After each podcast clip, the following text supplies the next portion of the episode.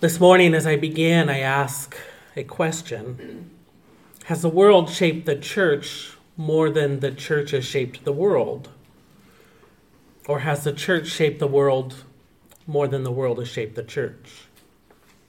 From the first chapter of Acts, it becomes clear that by instituting the church, God's intentions were for the church to have a greater impact in the world than that the world would have on the church.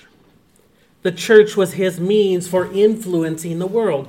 In fact, a very part of the definition of an institution is an institution is a behavior shaping entity. And so the church is meant to instill Christ like behavior by directing people towards Christ. Therefore, the plan of the Lord is that the church influences the world. But that doesn't necessarily mean that that's the case today. And so I ask again Has the church shaped the world more than the world has shaped the church? There are many ways to evaluate the answer to that question. But I think one of the identifying markers that we can measure is by its prayer. To know that a church is shaped by the world, you only need to measure its commitment and its constancy in prayer. Same could probably be said of us as individuals as well. This morning offers a transition in our text from 1 Timothy. Previously, we had ended at the first chapter, and that first chapter has been marked by Paul's introductory remarks to Timothy. But now Paul moves into some deeper teaching in light of the circumstances that are taking place. And the first topic he tackles here is prayer. Having been influenced by the world, the church in Ephesus is steeped in false teaching. No doubt prayer has been lacking then, as they have become more self reliant than God reliant. And so Paul urges Timothy to begin his labors at the church in prayer. And so I invite you to take your Bibles and turn with me to the book of 1 Timothy, 1 Timothy chapter 2. And I want to bring to you a message that I've titled An Offering of Prayer four facets of well rounded prayer. And as always, I ask those of you who are able to please stand for the reading of God's Word.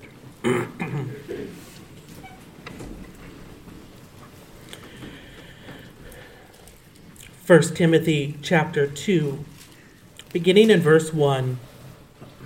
First of all, then, I urge that supplications, prayers, intercessions, and thanksgivings be made for all people for kings and all who are in high positions, that we may lead a peaceful and quiet life, godly and dignified in every way. This is good, and it is pleasing in the sight of God our Savior, who desires all people to be saved and to come to the knowledge of the truth. For there is one God, and there is one mediator between God and man, the man Christ Jesus who gave himself as a ransom for all, which is a testimony given at the proper time. For this I was appointed a preacher and an apostle. I am telling the truth, I am not lying, a teacher of the Gentiles in faith and truth. I desire that in every place that men should pray, lifting holy hands without anger or quarreling. Likewise also that women should adorn themselves in respectable apparel with modesty and self control, not with braided hair and gold or pearls or costly attire, but with what is proper for women who profess godliness with good works. Let a woman learn quietly with all submissiveness. I do not permit a woman to teach or to exercise authority over a man. Rather, she is to remain quiet. For Adam was formed first, then Eve. And Adam was not deceived, but the woman was deceived and became a transgressor. Yet she will be saved through childbearing if they continue in faith and love and holiness with self control. You may be seated.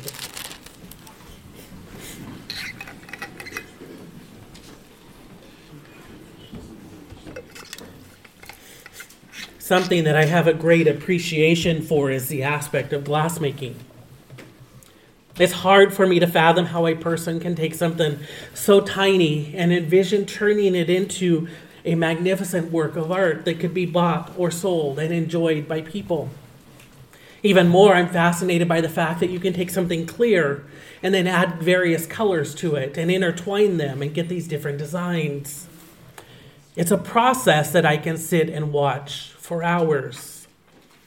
The other day, I was in a glassmaking studio, a place where they had four or five different workers and three different kilns, each one varying in temperature from 2100 to 2700 degrees.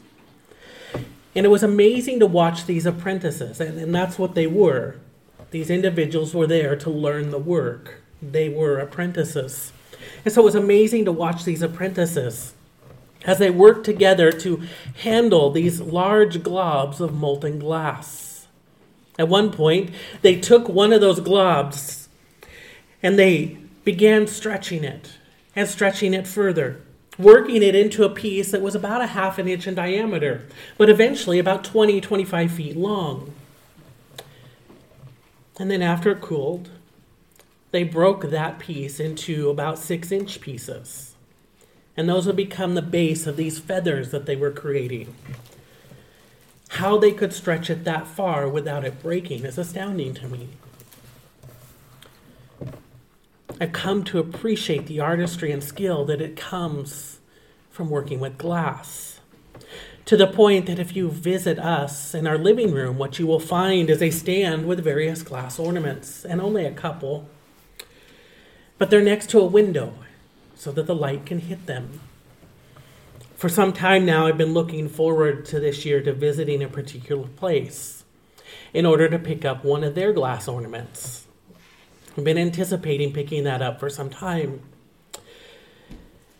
And so, as I went to that place this last week, I started pawing through what they had, and after some time, I finally settled on one that was red and about four inches in diameter.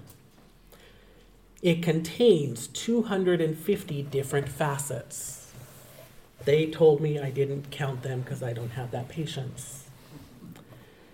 250 different facets, and when each catches God's sun, S U N, it sets off this amazing brilliance and just magnifies the beauty. As I was looking at that ornament and thinking about it the other day, it occurred to me that those facets are what I think of about prayer. For so many people, prayer is often one dimensional, it contains only one facet. But prayer is multi dimensional. It's like that ornament. It contains a number of different facets, and when those facets catch God's Son, S O N, it sets off an amazing brilliance.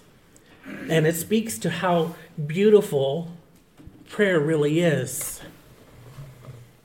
Paul speaks to those facets of prayer this morning. Having outlined the work ahead for Timothy in chapter 1, he now moves on into really the bulk of his teaching. It is here that he will begin to set the standard of what church looks like in order to guard against false teaching, because that's exactly what's taking place in Ephesus. But he begins with prayer. In verse 1 of chapter 2, of 1 Timothy says, First of all, then, I urge supplications, prayers, intercessions, and thanksgivings be made for all people. He begins, first of all, then. That is to say, that because of what he has just talked about, everything he's just brought forth, because of the false teaching, and because of the task that Timothy now has, he's saying the task to confront the false teaching then results in prayer. The plural of those words, supplications, intercessions, thanksgivings, it indicates that prayer is meant to be communal. It was not Timothy's task alone to be praying, but rather this was the task of the church. Paul urges it that way, something to be undertaken by the corporate body of Christ at that time. Their lack of prayer was likely a symptom of their theology. And so, the place to begin in order to recover a biblical orthodoxy and a biblical orthopraxy was to begin in prayer. This morning, I want to focus on just one aspect of this verse. And I want to look at the different types of prayer that Paul mentions here. And I want us to see four facets of well rounded prayer. My hope is that it will cause us to look at this, and in looking at it, it will stimulate a deeper relationship with the Lord by stimulating deeper prayer. And so I want you to note first the facet of supplication. The facet of supplication. That's the first thing he mentions here is supplications. Man's inability means that we must depend upon God's ability. One of the most critical problems to how we live is that we try to live more in what we cannot do rather than in what God can do.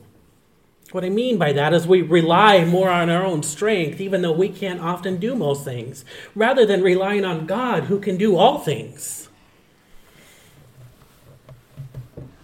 And so it is Him we should rely upon. The reality is that we can do nothing, but God can do everything. When we are unable, He is able. Therefore, the wise person, the wise Christian, would do well to depend more on God than on self. We do this first by prayer. We're able to do this because the Lord, in His divine wisdom and His divine grace, has made Himself available to receive our supplications. By its nature, a supplication is an expression of a need marked by a person's inability to fulfill that need. It's a state of helplessness in which the person is struggling and must appeal to a higher authority.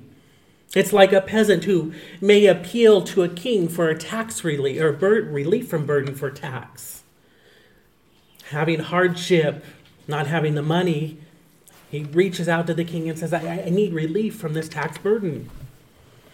Because only the king can grant that request. For those of us who have placed our faith in Christ, as his followers, we've been granted an audience with a king. Fortunate enough to be able to share our supplications with the only one who has the power and the wisdom and the ability to even grant our most significant request. But what is a supplication? Our Bibles use that word, although if you have the NIV, it may say petition. Or for those using the NASB, it may say entreaties. Little do we consider the significance of that word. Supplication, or, or again, NIV says petition, but it's, it's much more specific than that. Supplications are marked by need. To share our supplications with the Lord is to petition Him for our deepest spiritual need. It is a call from the spiritually destitute that God would grant spiritual restitution and refreshment. A supplication is also marked by an aversion to evil. This doesn't appeal to the Lord that the effects of evil, the rule of Satan, and the impact of those who oppose God would all be thwarted. It is the type of prayer that Simon requests of Peter. In Acts chapter 8, Simon is a man who has practiced ma- magic. He's a magician in Samaria. But like all the other Samaritans, he has heard the gospel. And what the text tells us is that many of the Samaritans believed, including Simon. And then at that time, hearing what's going on, God sends the apostles, Peter and John, to lay hands on the people there, that they may call upon the Holy Spirit then to enter those people that did believe when this happened and when Simon saw the power that was there, he offered Peter money. He said, If I give you money, I want this gift to call on the Holy Spirit like that. Rightly, Peter rebuked Simon, calling upon him to repent and really describing just how wicked Simon was in that request. And he issues all these decrees May this happen to you, may you lose all possessions and so on. And Simon responds with a supplication. He asked Peter, Pray for me, too, that the Lord, that nothing of what you have said may come upon me. It's a prayer request of an aversion of evil. It's an expression of his greatest need and his expression of his desire to see evil averted. Finally, supplication is marked by urgency. Evil's at hand, and the petitioner needs the Lord's help now. The urgency is seen in Luke 9 38 through 40, where a man approaches Jesus, and perhaps you'll recognize the words. The text reads And behold, a man from the crowd cried out, Teacher, I beg you to look at my son, for he is my only child. And behold, a spirit seizes him, and he suddenly cries out. It convulses him so that he foams at the mouth and shatters him and will hardly leave him. I begged your disciples to cast it out, but they could not. This is an entreaty to the point of begging the Lord to act very quickly. These three characteristics the mark by a need, an aversion to evil, and the urgency remind me of an early martyr who, facing imminent death, sought the Lord, appealing to him in prayer. And so while the flames rose up to engulf him, preparing to face his death, the soon to be martyr cried out, Lord, I pray not for my physical salvation, but for my spiritual salvation, for their spiritual salvation. Do not save me from these flames, but save them from the flames of eternity. Lord, do not save me from the death that consumes me, but save them from the death that consumes them. His final words were a supplication. It was marked by a need, by an aversion to evil, and by urgency. His prayer expressed the greatest, deepest spiritual need at that moment. And it wasn't for himself. His suffering for Christ was about to bring him to Christ's presence.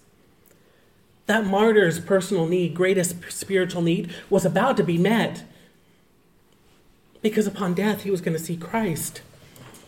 The most significant need at that moment was for his persecutors to see Christ. It's also marked by an aversion of evil not wanting to see Satan win over these people. He's asking God to prevail upon their souls. And of course, it was marked by urgency. In light of eternity before him, seeing the effects of the false teaching that had caused these persecutors to the point of hating him so much that they were willing to put him to death, this was a call for the Lord to act quickly. And so, this is the first facet of prayer a facet of supplication.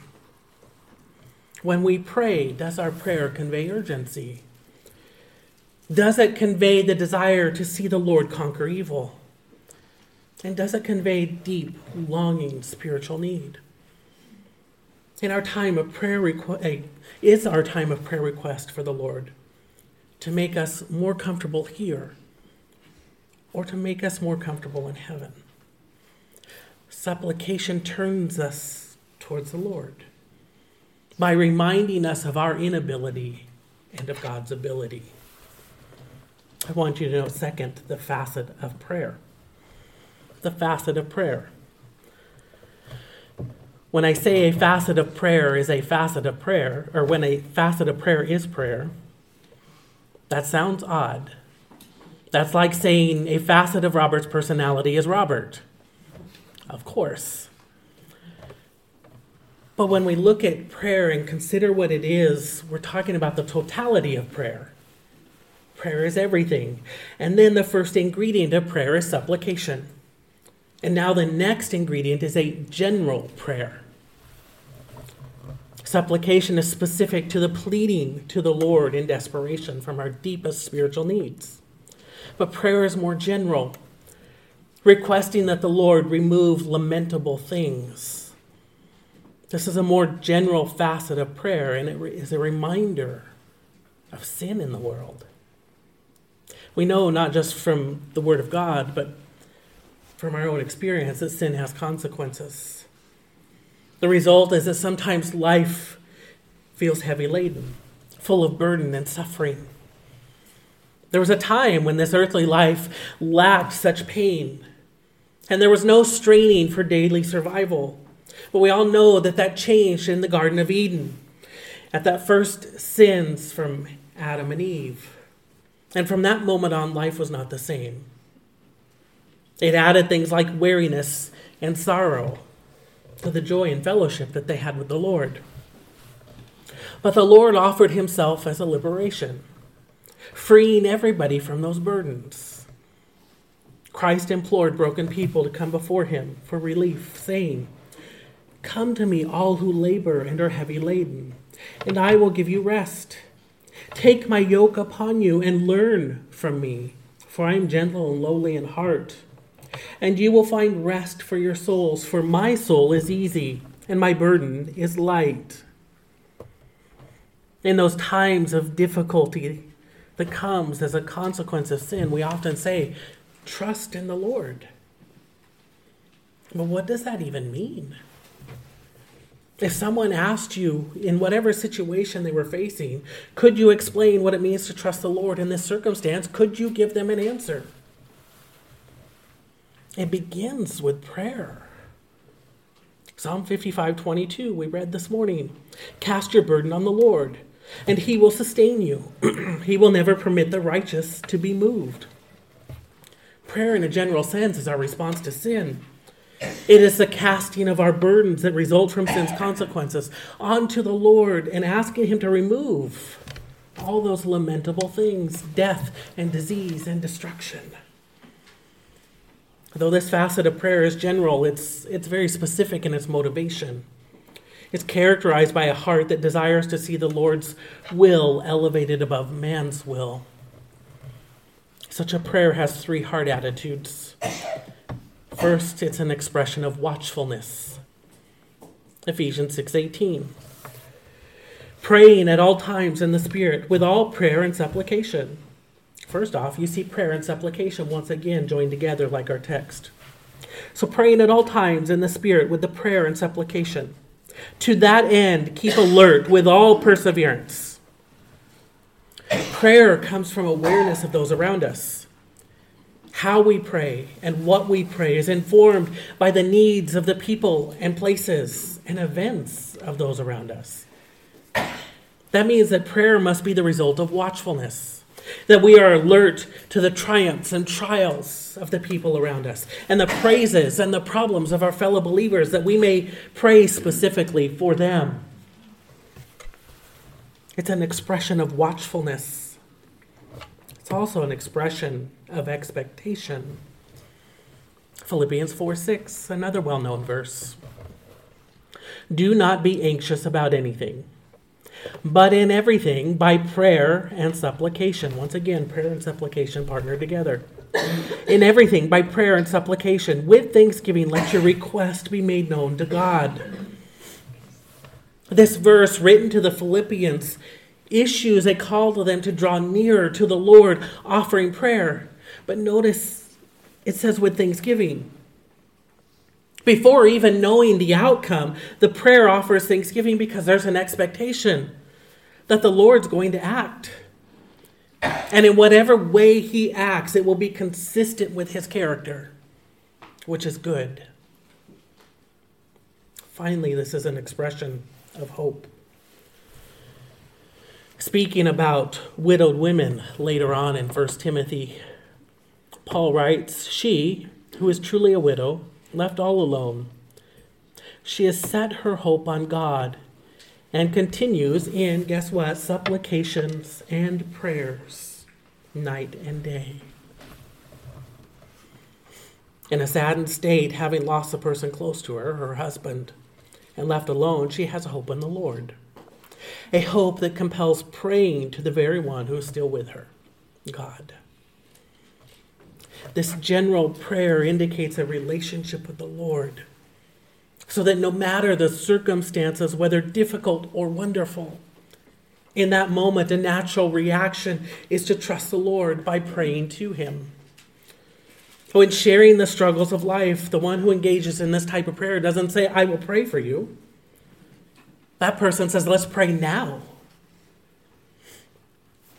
On our travels, one of the things we did was attend a NASCAR weekend. That was part of going early, knowing that that was taking place before the convention. Something we wanted to do as a family. I've always said I enjoy NASCAR. You probably don't know how much. Many years ago, I used to travel around the Northwest following a certain tour. And I bought a scanner, kind of like you would see a police scanner, but portable.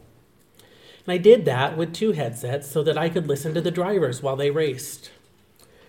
We took that with us on this trip because I happen to still have it. And so each day, there were three consecutive days of racing. Myself and the kids got to listen to the drivers. What was exciting is on day two and day three, you can't listen to all the drivers, so I just picked some at random, some that I think are going to be good to listen to.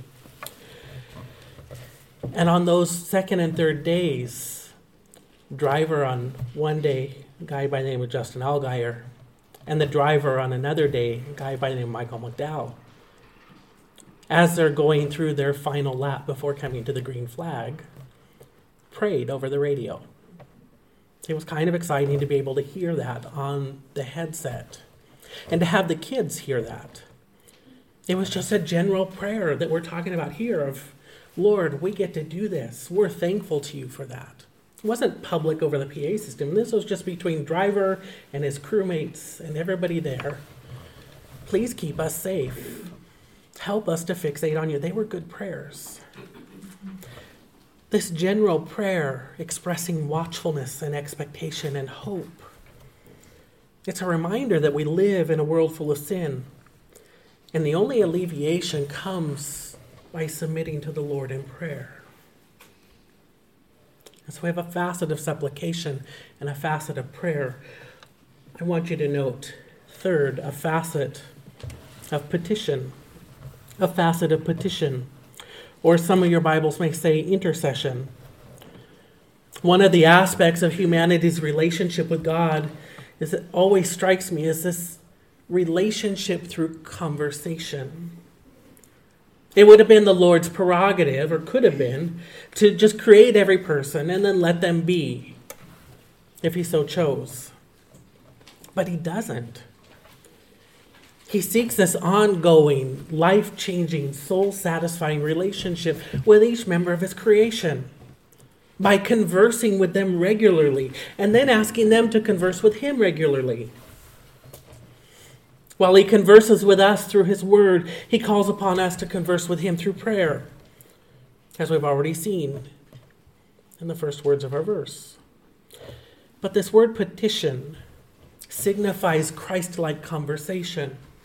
Notice two characteristics about the word, or consider them. First, it is characterized by Christ. To petition the Lord is to intercede on behalf of someone. Where have we seen this before in Scripture? The author of Hebrews describes Christ that way, as someone who intercedes on behalf of others. Hebrews 7:25 Consequently, he, Christ, is able to save the uttermost, those who draw near to God through him since he always lives to make intercession for them. Aware of someone's needs to petition the Lord is to pray on their behalf, then, just as Christ has prayed or interceded for believers. When was the last time you prayed for someone like Christ has prayed for you? The word petition, though, gets even more specific because it's often used not just for a petition for friends, but for enemies. Remember Matthew 5:44. Jesus says, "But I say to you, love your enemies and pray or petition for those who persecute you." Same word used in our text. Love your enemies and petition for those who persecute you. At the end of Stephen's life, as he was giving his life for the gospel, Stephen prayed for those who persecuted him. As he's being stoned in Acts 7, the end of Acts 7, it, it reads, And he and Stephen said, Behold, I see the heavens opened, and the Son of Man standing at the right hand of God. But they cried out with a loud voice and stopped their ears and rushed together at him. Then they cast him out of the city and stoned him. And the witnesses laid down their garments at the feet of the young man named Saul. And as they were stoning Stephen, Stephen called out, Lord Jesus, receive my spirit. And falling to his knees, he cried out with a loud voice, Lord, do not hold this sin against them. And when he had said this, he fell asleep.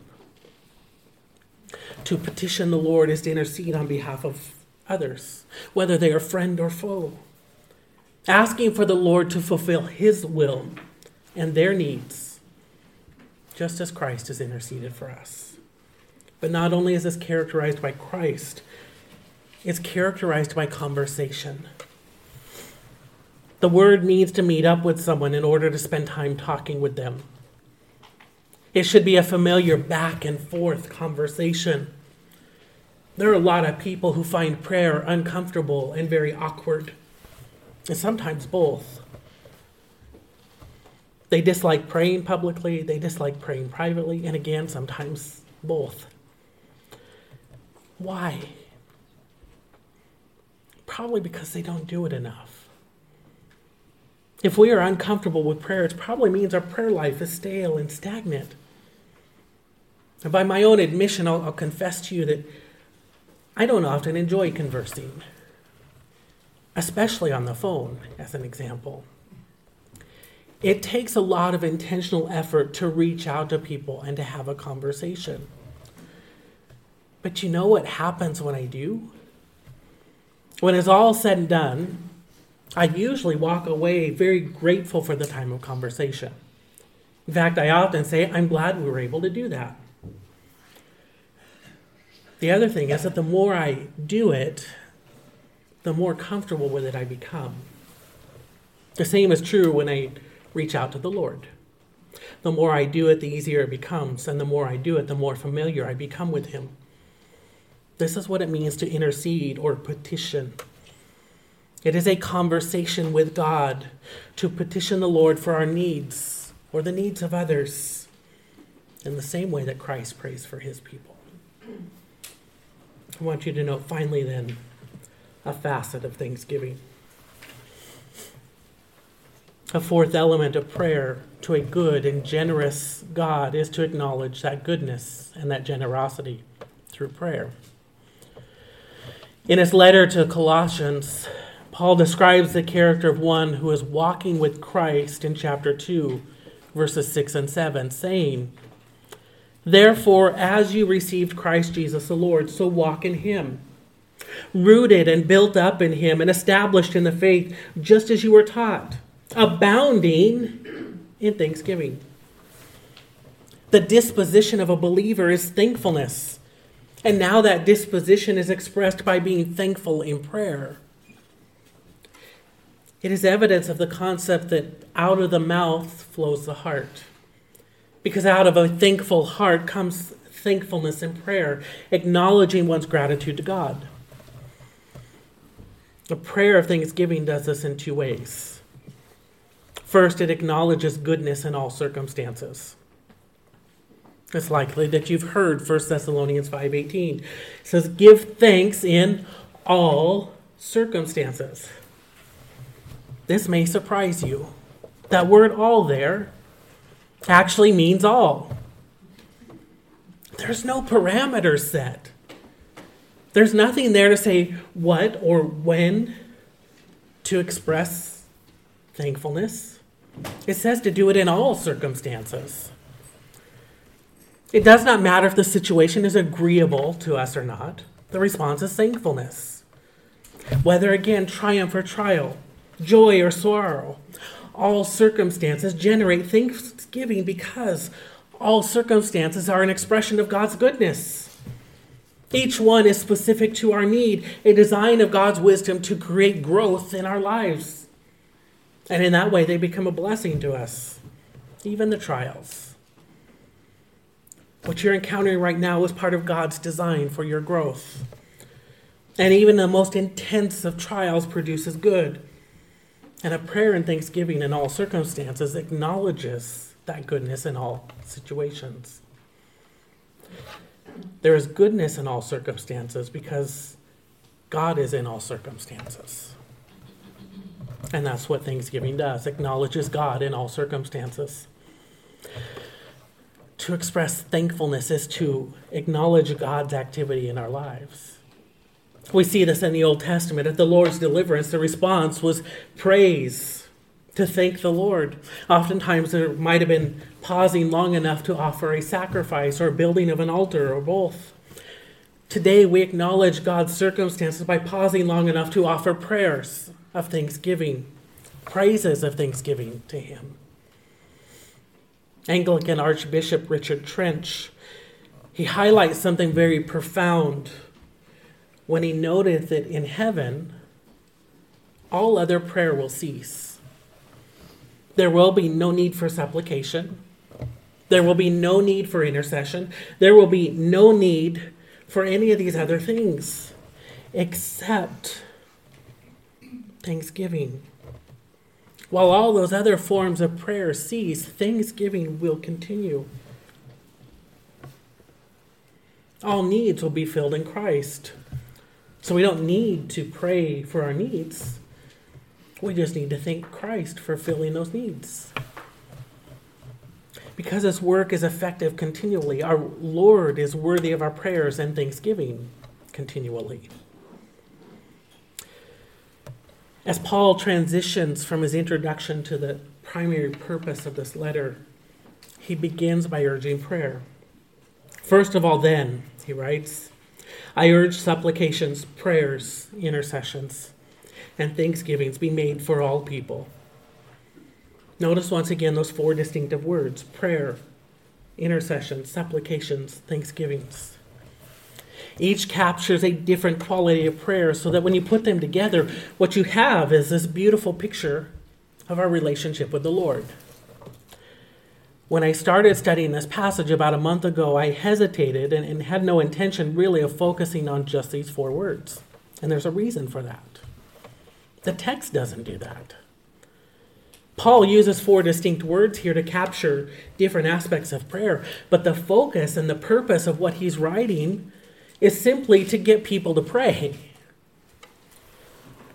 That's the intention, is to call attention to their need to pray. But after some prayer myself, I, I, came to appreciate these distinctions and convicted by the need to at least discuss them to some degree. Individually, they provide guidance for our prayer. But then they come together and, and they show both the purpose and the priority of prayer, which are always centered around God. For example, according to these words that we just went through, even, even the request we make, they are determined by who God is in our life. Our prayers are not about asking the Lord to give us what we want, they're about asking the Lord to give us what He wants to give us. Prayer becomes like that ornament then, or, or maybe it's better to think of it like a diamond. My understanding is that there are hundreds of ways to cut a diamond. Only 10 cuts, so really are the most popular. You could leave that diamond uncut, simply polishing it, and it would still be a diamond. But begin to shape it and cut it, adding a facet here and another there. And that radiance begins to shine forth that's when its true majesty is revealed. The same is true of prayer. We can leave it one dimensional, and it would still be prayer. But we can add these other facets, and that majesty and that magnificence of prayer, it's revealed further, and what we're left with is something that we should be awed by. And so when I look at these four facets of prayer, all I can think of is that this is a beautiful thing that the Lord has given us. Again, He could have left us to our own, never needing a relationship with us. He already had the perfect relationship that existed in the Trinity. But He's made Himself fully available to converse with us. Why would we not make this more of a priority in our lives? John Stott, who was a longtime pastor of All Souls Church in London, observed how far short of prayer that our that churches often fall. And he says, some years ago I attended public worship in a certain church. The pastor was absent on holiday, and a lay elder, the pastoral, um, offered the pastoral prayer. He prayed the pastor might enjoy a good vacation, which was fine, and the two lady members of the congregation might be healed, which was also fine. We should pray for the sick. But that was all. The intercession can hardly have lasted 30 seconds. And then he goes on I came away saddened, sensing that the church worshiped a little village god of their own devising. There was no recognition of the needs of the world and no attempt to embrace the world in prayer. Stott tells the story of the Church of England, or a church in England. But sadly, it could be a description of many churches in the United States. We find that for the most part, prayer is a matter of routine. It is said in the same way, often at the same time, sometimes with the same request, and even with the same words. What is the state of the church?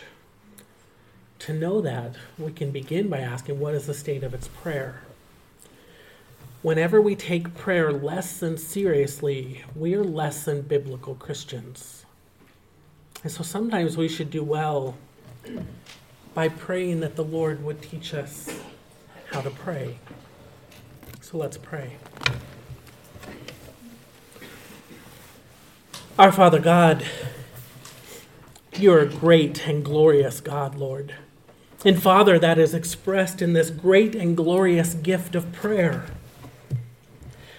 Father, what an amazing aspect it is because it invites us to have a deeper, thriving relationship with you, Lord. And so, Father, I do pray, teach us to pray. Teach us to wholly depend upon you and, and call upon you in our times of greatest trial, in our times of greatest triumph, Lord. May we offer these different facets, these supplications, these intercessions, these general prayers, and these thanksgivings, Lord. May they be a cry out of seeing who you are. May they be a response to what you have done, Lord and Father. Just continue to teach us to pray not so that we be better prayers with more eloquent words, but so that we would be more faithful prayers in a more consistent basis. We thank you for the work that you're doing through that. And it is in your holy and precious name we pray. Amen.